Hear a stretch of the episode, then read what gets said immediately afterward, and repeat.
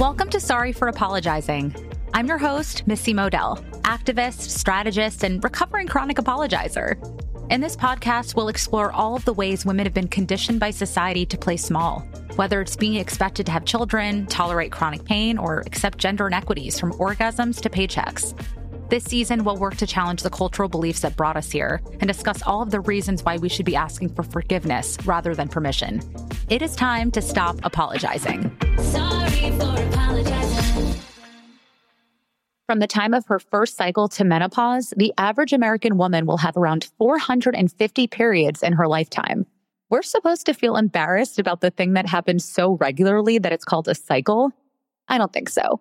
U by Kotex wants everyone to treat the most normal thing like it's the most normal thing. So check out their full range of pads, tampons, and liners to find out what works best for your period at ubykotex.com. The internet is an incredibly strange place. We're in an age where everyone seems to want to be famous, where influencers are the new celebrities, amassing millions, sometimes billions of views, dictating purchasing power, doing collaborations with global brands, and quite literally guiding our culture. But what does this thirst for social validation do? Research has shown that young adults who use social media are three times as likely to suffer from depression. We, especially as women, are constantly bombarded with messaging that we're not enough. We need to do more. We need to compare and often spend more time worrying about how we appear than making time to connect with others in real life. Online misogyny cannot go unmentioned here, with freedom of speech on social media often being used as an excuse for unacceptable behavior. To talk about all of this and more, I'm so thrilled to kick off season two of Sorry for Apologizing with Taylor Lorenz, the queen of internet culture, award winning Washington Post reporter, and author of the book Extremely Online. Thanks for having me. I'm so, so happy to have you on, especially as I'm battling my own odd relationship with the internet right now. Yeah, it's hard. I, my relationship with the internet is ever evolving. I, I mean, that's one of the first questions I had for you as a person that is extremely online. How do you actually create boundaries for yourself and balance all the hate also that you get on an I see it and you react with such grace how let's walk through that really quickly. I know i just had right before we logged on elon musk was calling me a stalker ex-girlfriend because i post a lot about twitter on instagram threads and i guess that's made him really angry which is so crazy because i'm like you kicked me off twitter. Um, you're the the guy. i'm back on now now. Yeah um i yeah, I don't know. I mean, I, I think it's hard to be um, a woman on the internet generally. And um, I'm a tech reporter, which is also sort of like a very male dominated field. And you're often covering men like Elon who are sort of like have these big egos and fan armies. But I have really strong boundaries around what I share online. I don't share anything personal about my life, really. Like I share opinions, but I don't share any personal details of my life. So hmm. I guess when people you know, are hating on me or something, it, it makes it a little bit easier to separate out. And I'm like, okay, these people are just angry at some like version of me that they've created in their heads. And I don't know, I don't take it that seriously. and is that a choice you made early on that you were going to be kind of career forward, not so personal?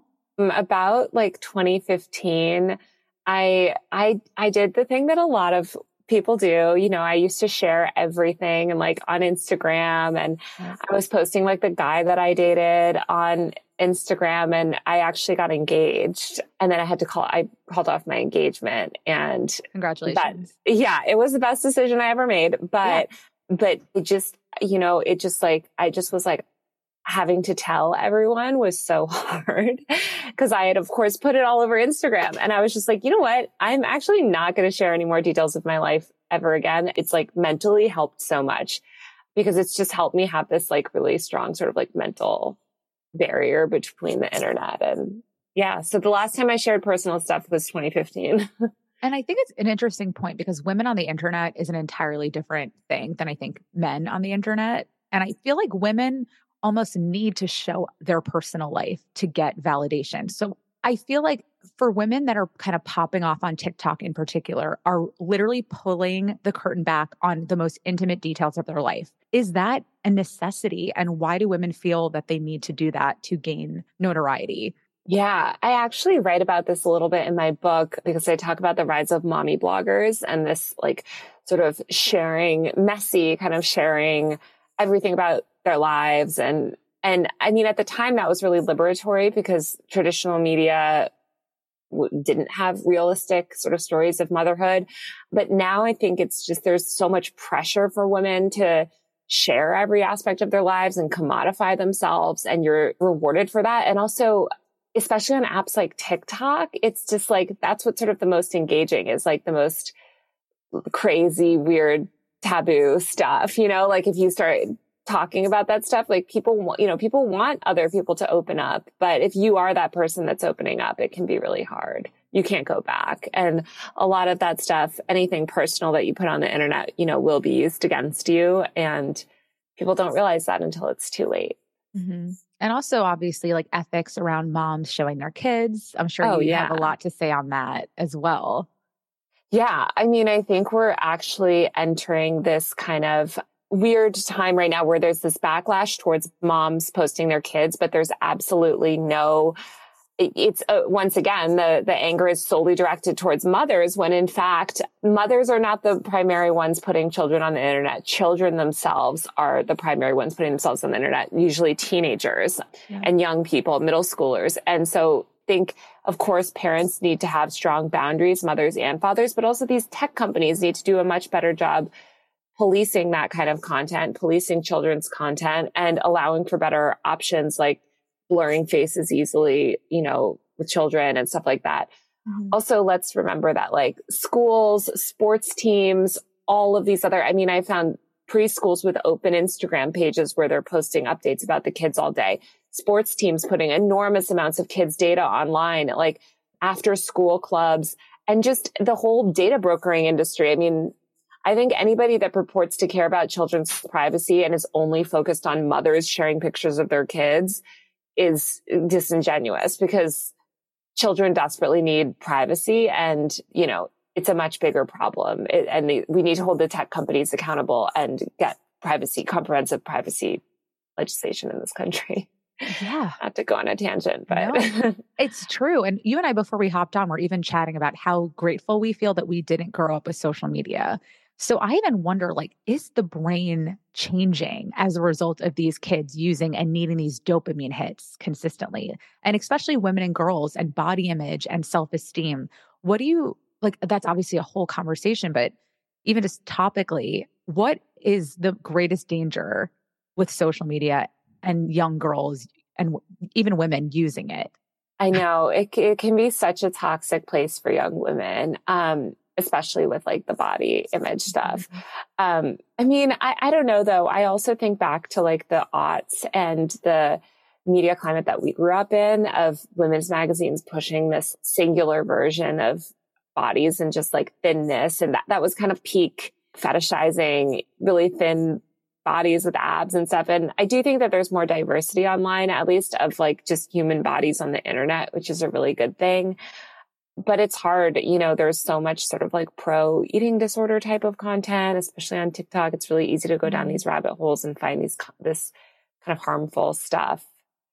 So I think it's kind of a mixed bag and we really need, like parents need to teach children how to like emotionally separate themselves from the internet.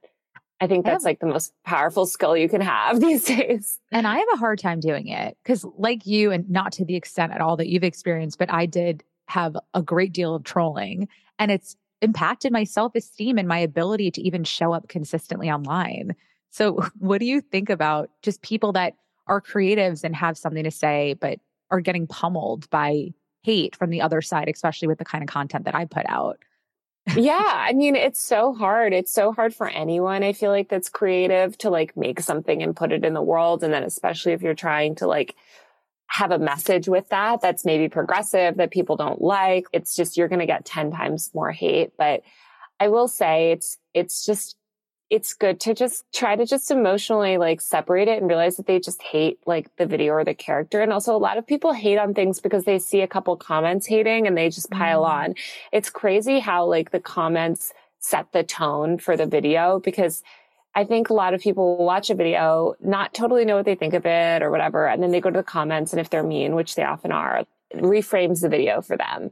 And wow. just it's something I talk to a lot of content creators and it's something they've talked about a lot. It's like moderating the contents early on their videos on TikTok to like set the right tone because sometimes people will be nice in the comments or be like, yes, we love it. And then that almost makes you feel like weird for being a hater. So mm-hmm.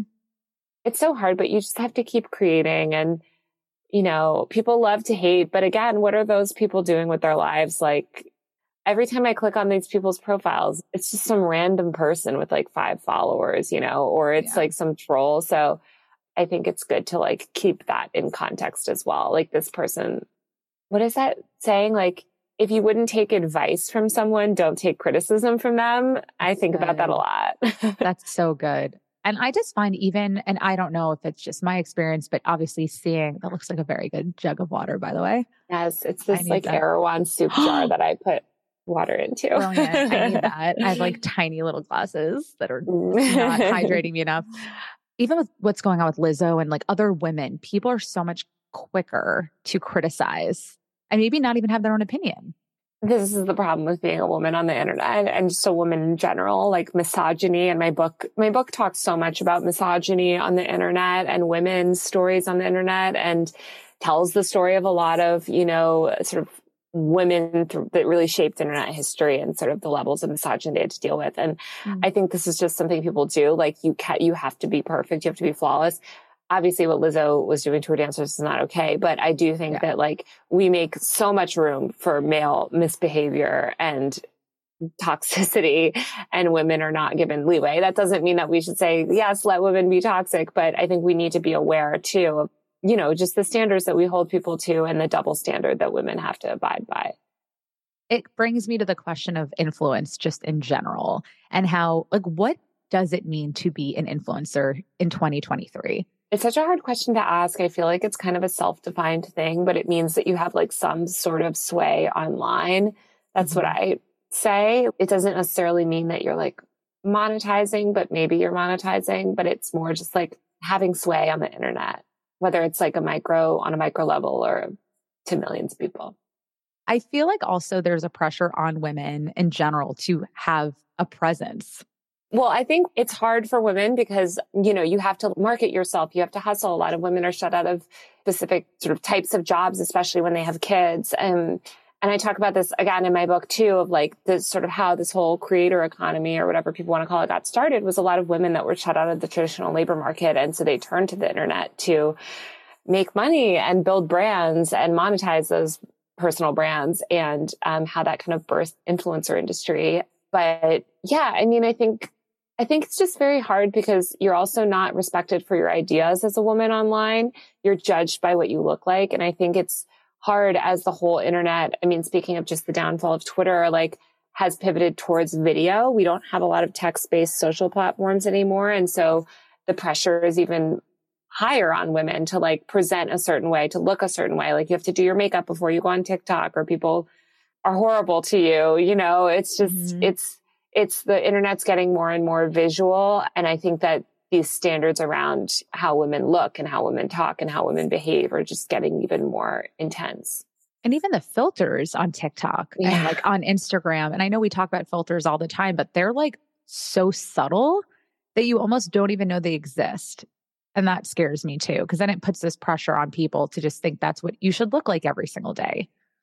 I know. I love how we like had all these conversations about Photoshop in magazines in the 2000s and like in the early 2010s, I think it was like Women's Health or, you know, we finally had these magazines pledging like, we will not use Photoshop on our images. We're going to have real women. And now like everybody is just using Facetune 24 seven on their own photos and like using these in TikTok and Instagram filters. And yeah. I mean, I use them myself when I look horrible or when I feel bad about myself. So there's definitely no going back. And I think that especially with the rise of like AI and other stuff, that there's only going to be more sort of image altering technologies like that? I mean, that was the next, obviously, big question just AI in general and how it's going to impact creators and how we can evolve and create careers when is it going to take over?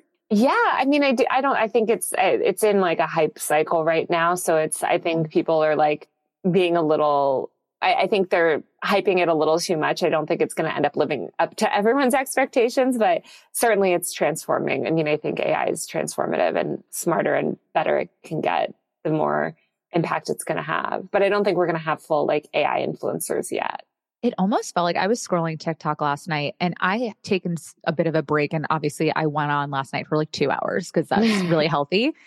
It was literally like an episode of Black Mirror meets QVC. Yeah. What the fuck is happening? It's becoming such. Oh, I think I was like effusive. I was like, oh. Oh my God, no. Um, it's you know, so TikTok is doing a big e-commerce pivot and they're really building out a lot of e-commerce stuff and their shopping streams have become really popular. Um, and so, yeah, it's like watching, uh, yeah, 24 seven QVC, but there's so many, there's so many like shopping channels now. And I actually just saw a video yesterday online of like, this warehouse where there were all these little booths and this person was walking by filming all of them. And in each little booth, there was a person as if they're in like their own bedroom or something, like selling oh um, different products. It was somewhere in like Indonesia. But yeah, it's definitely, I mean, look, they're trying to monetize. And so they're going to try and sell us things. And do you think that's going to change the way people create content? Because literally, I don't know if it was what I was being served. Every single one gave me the air stick Yes. Oh my God. I literally bought it because I'm i was getting it. so many ads for it. No, I'm literally buying it. It's working. But yeah. But then again, feeding in, it's so interesting what they're feeding you, right? It's like it's creator content. Like versus like what if I was just a person who I don't know, maybe they know my behavior as a consumer, but they're like, here, go create this content. So you could also be selling. Yeah, no. And they have all these weird things now where like you can join the affiliate, you know, program, like you can earn cash, whatever. Mm-hmm. I think it's just, you know, capitalism gone crazy. And yeah, we can all sort of like sell things to each other now for affiliate revenue. I keep saying the word dangerous as it relates to the internet, which is not always true because I think it presents incredible value and connection and power and all these things making people feel more seen. What is the harm in almost everyone wanting to be famous? will all these people become famous if you know what I mean? Like, yes, they might have a million followers on TikTok. What does that mean in the world as it relates to celebrity as we know it? We didn't grow up with this kind of celebrity. We grew up with like Oprah and Tom Cruise. So this is like a whole different universe. Yeah. The nature of fame. This is actually, I'm sorry to like keep bringing up my book, but this is basically Please. what my book is about is like this like mm-hmm. shift in the notion of fame and how the internet has transformed the sort of entertainment and media ecosystem. But I think fame is more, it's less of this delineation of like non-famous and famous. And now fame is just sort of this nebulous like currency or force almost that like some people have for a while. Sometimes you have a little bit, sometimes you have a lot, but it's like everyone has micro fame almost at this mm. point, um, at least to small groups of people. But I think it's bad. I mean, I think in America, because we're such like a fame obsessed country in a way that, you know, no, almost no other country is. People chase fame because they don't feel like they have economic opportunities and they know that fame can come with money and they associate fame with money. Of course, the depressing thing is that like actually now it's much less correlated with money because it's, you know, we have so many people that have fame that like you, it's actually quite hard to monetize even if you are famous on the internet. But I think people just feel like they don't have a traditional path to follow for success. And so they feel like if I can just get fame and attention online, attention online, that's a currency in itself. And I can use that online attention to get a job or to network or to have some sort of stability. If I get in the hospital, I know I can have a successful GoFundMe if I have a million followers. I think that's kind of the underlying thing. It's, it's because of sort of the collapse of our infrastructure and our social safety net that this whole creator economy is like booming. And it's also like, as quickly as people are built up, do they get torn down? Like mm-hmm. I even, as you see videos, like obviously I'm personally obsessed with Planet of the Bass. Yeah. And I think he's brilliant. Kyle Gordon, right? And yeah. But it's this obsession with like the original woman in the video. And then people were like bullying the other girls that were in the videos because they like almost create these like godlike perceptions of people. Is that bad? I think people like drama and people like, you know, for mm-hmm. entertainment, it's like you want to see that rise and fall. You want to build people up and then tear them down. I, I think it's just, it's playing into kind of the worst parts of human nature. Mm. And also a lot of people, they don't see people on the internet or they don't see people with sort of any kind of fame as, as human beings. They see them as characters in this sort of online entertainment ecosystem. And so they don't consider the effects of what they're doing and how yeah. they're speaking to people. Yeah, it's just like you get an explosive burst into the world when you go viral. It's not just like it used to be maybe a, a slight trickle of mm-hmm. notoriety. It's out of nowhere. Hundreds of millions of people might see your video. And I feel like, what does that do to you? How does that not like rock your world? It's very disturbing, I think, too, because you can very quickly lose your, your sense of self. If you don't have a strong sense of self, and you do start to get a following on the internet or you go viral, then other people start to sort of define who you are and decide who you are. And if you don't have a strong sense of self, you you will believe them. You know, you will mm-hmm. think, okay, this is who I am, you know, or or maybe is this who I should be? Yeah. And that always ends badly because then you're just sort of living for the internet. Exactly. I wonder, like, I see these influencers out in the world and documenting their every move. They're not even speaking to the people they're at dinner with. They're just literally video videoing everything. Like, that can't be good for connection. No, it's not. I think it's like, I'm not like anti influencer getting content or whatever, but I mm-hmm. think it's about your emotional relationship to it. If you're getting content 24 seven, but you have a healthy relationship and you're fine with it and you're kind of like, your friends are cool with it at dinner or whatever, like, I, I think it's fine. But I think it's like if you let the internet kind of tell you who you are and you rely too much on like that feedback because it's hard once you start getting positive feedback it's like it makes you want to do more yeah. of whatever's getting you that feedback, which can often be exposing more personal information, you know, being more dramatic or crazy online. It's just, it's a negative thing. You have to have those boundaries. So we started with the mommy blogger. That was kind of like the first iteration of influencer as we know it. What is current and what do you kind of forecast to be the next influencer or creator archetype? Well, I think now we just have these like multi-platform kind of behemoth content creators, you know, that sort of just dominate every single app that they're on. I mean, obviously Mr. Beast is like a huge YouTuber and makes content for children, but like there's just a lot of people now that understand that like in order to sustainably monetize, you can't be reliant on one platform.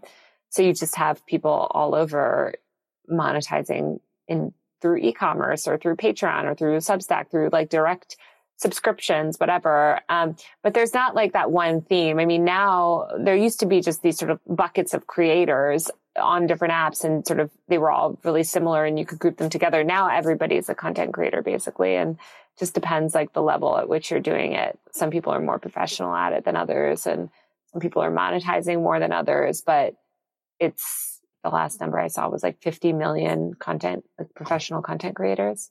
Oh my God. And what does that do to TV? Like, I feel like instead of watching TV, people are just on TikTok or on YouTube. A hundred percent. Yes. Um, I mean, I think the entertainment industry has been so warped by the internet. Um, it's, I mean, I don't think that like TV, as in Netflix streaming, is going away, but certainly linear TV is completely irrelevant. I mean, mm-hmm. it's a dead business and it's going to be out of business soon within a matter of years. So I think it's, yeah, I think people have desire for like narrative fiction, which TV excels at. And, you know, there's still good reality shows and stuff on TV too. So I don't think it's like Netflix is going away at any time soon, but Netflix certainly competes with TikTok and TikTok considers Netflix a primary competitor. What do you want people to know about the internet? You wrote a book all about it. What's, if there's a takeaway, what, what do you want people to walk away feeling after mm-hmm. they read your book? I want people to push back on Silicon Valley more and stop just accepting that, you know, the same 10 men are going to be in charge of the tech landscape forever. And I want people to build more indie social platforms and push back on Facebook and Instagram and Twitter or whatever, like it's called now and just expect better. I, I think we we're so used to sort of just like taking whatever Silicon Valley hands out to us. And I think that actually collectively as users, we have a lot more power to sway these platforms than you might think especially if you have a big audience on these platforms. yes, you're at their mercy in a lot of ways, but we should speak out about sort of like the abuses of the tech industry and the way that these products manipulate us and the data privacy issues around them and just so many things. You know, we could ask for a better system and we could build a better system, but a lot of us sort of don't and we just use whatever you know, is given to us. So can you exist without an internet presence in 2023? It's very hard. And no, I mean, you won't exist. You can choose not to personally put information about yourself online, but everyone has, I, I write about this actually, like everyone has an internet presence and you exist in that reality because of the level of the lack of data privacy in this country. So there's so much information about you on the internet. There's probably photos about of you on the internet. Whether or not you want to participate in this system, you have an online reputation, you have an online persona or information about you is on the internet and can be used to shape a narrative about your life. So it's just a matter of cool. whether you want to awesome. recognize that or not. I know it's terrifying. Again, we need better data privacy in America. yeah. That's the that's the big takeaway here. And as the title of the podcast goes, what are you sorry for apologizing for? I almost always regret apologizing on the internet. So I'm sorry for every time I apologize on the internet. Honestly, I probably regret it. I think you can't apologize on the internet ever, really. No? I actually, I think there's no way to do a good apology. And I think it's sort of a losing game, which sucks, by the way, because people should be able to apologize online. But I think, I don't think the internet gives a lot of room for nuance. But I don't know. I guess I'm sorry for apologizing. Yeah, if I've ever, although I'm not sorry if I've ever apologized for doing something bad, but I don't think I have. What else am I sorry for apologizing for? I don't know. Taking up space as a woman, I guess. Love it. Where can people find you and where can they buy your book?